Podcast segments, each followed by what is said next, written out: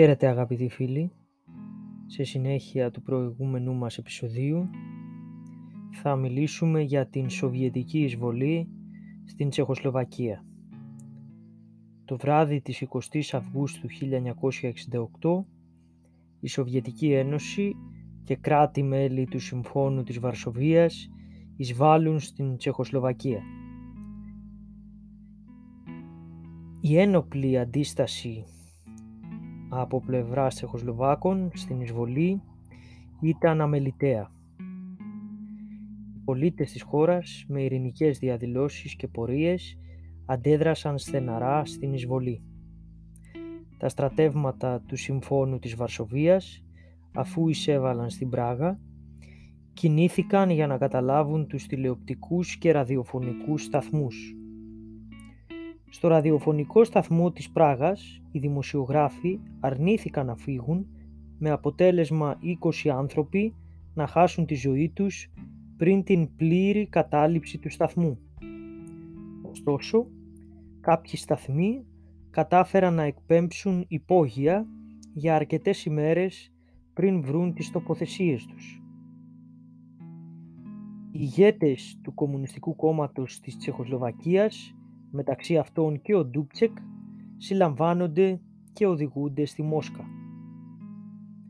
Οι γενναίοι Τσεχοσλοβάκοι δεν σταματούν τις διαδηλώσεις με αποτέλεσμα περίπου 100 άτομα να εκτελεστούν εμψυχρό από τους εισβολείς του Συμφώνου της Βαρσοβίας.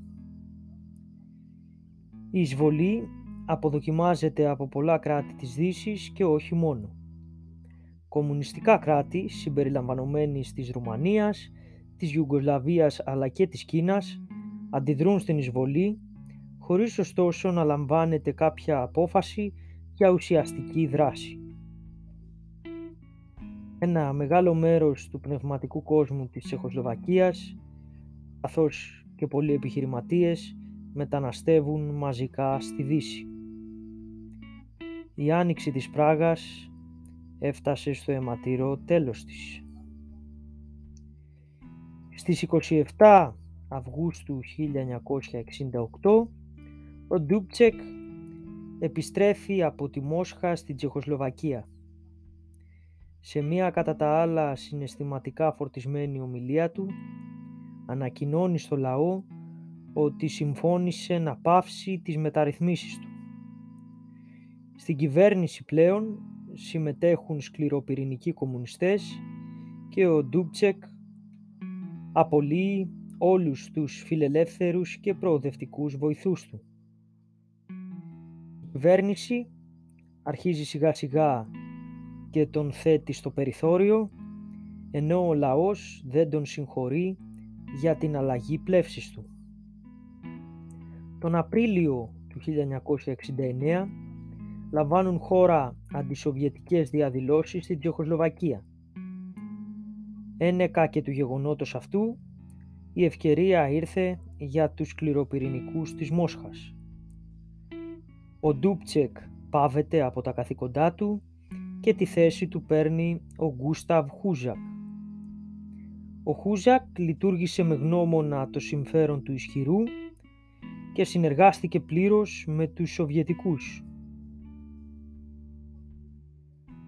Ποια ήταν η τύχη του Γενικού Γραμματέα Ντούπτσεκ στη συνέχεια; Ο άλλοτε ισχυρός ηγέτης της χώρας εκδιώχθηκε από το κόμμα και στη συνέχεια προσλήφθηκε ως επιθεωρητής δασών στην Μπρατισλάβα.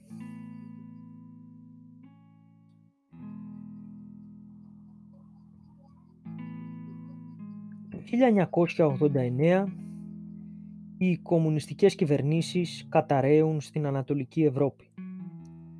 Στην πολύπαθη Πράγα ο λαός είναι στα όρια του και διαδηλώνει ζητώντας άμεσα δημοκρατικές μεταρρυθμίσεις. Τον Δεκέμβρη του 1989 η κυβέρνηση αποδέχεται το αίτημα των πολιτών για πολυκομματικό κοινοβούλιο.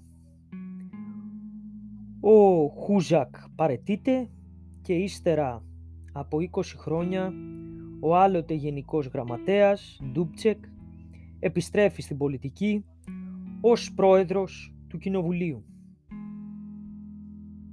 Στη συνέχεια, το Κοινοβούλιο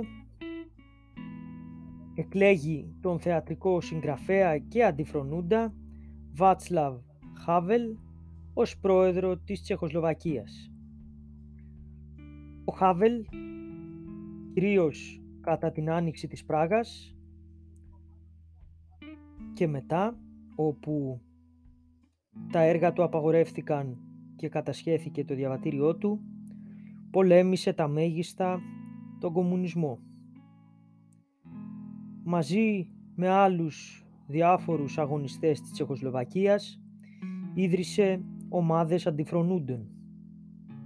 Συνελήφθη ούκο λίγες φορές από την μυστική αστυνομία του καθεστώτος και φυλακίστηκε όντας πολιτικός κρατούμενος για μία τετραετία.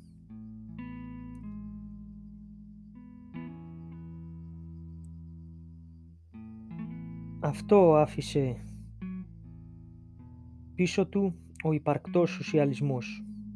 Πείνα, φτώχεια και όλεθρο. Το σημερινό επεισόδιο έφτασε στο τέλος του. Θα τα πούμε πάλι σύντομα.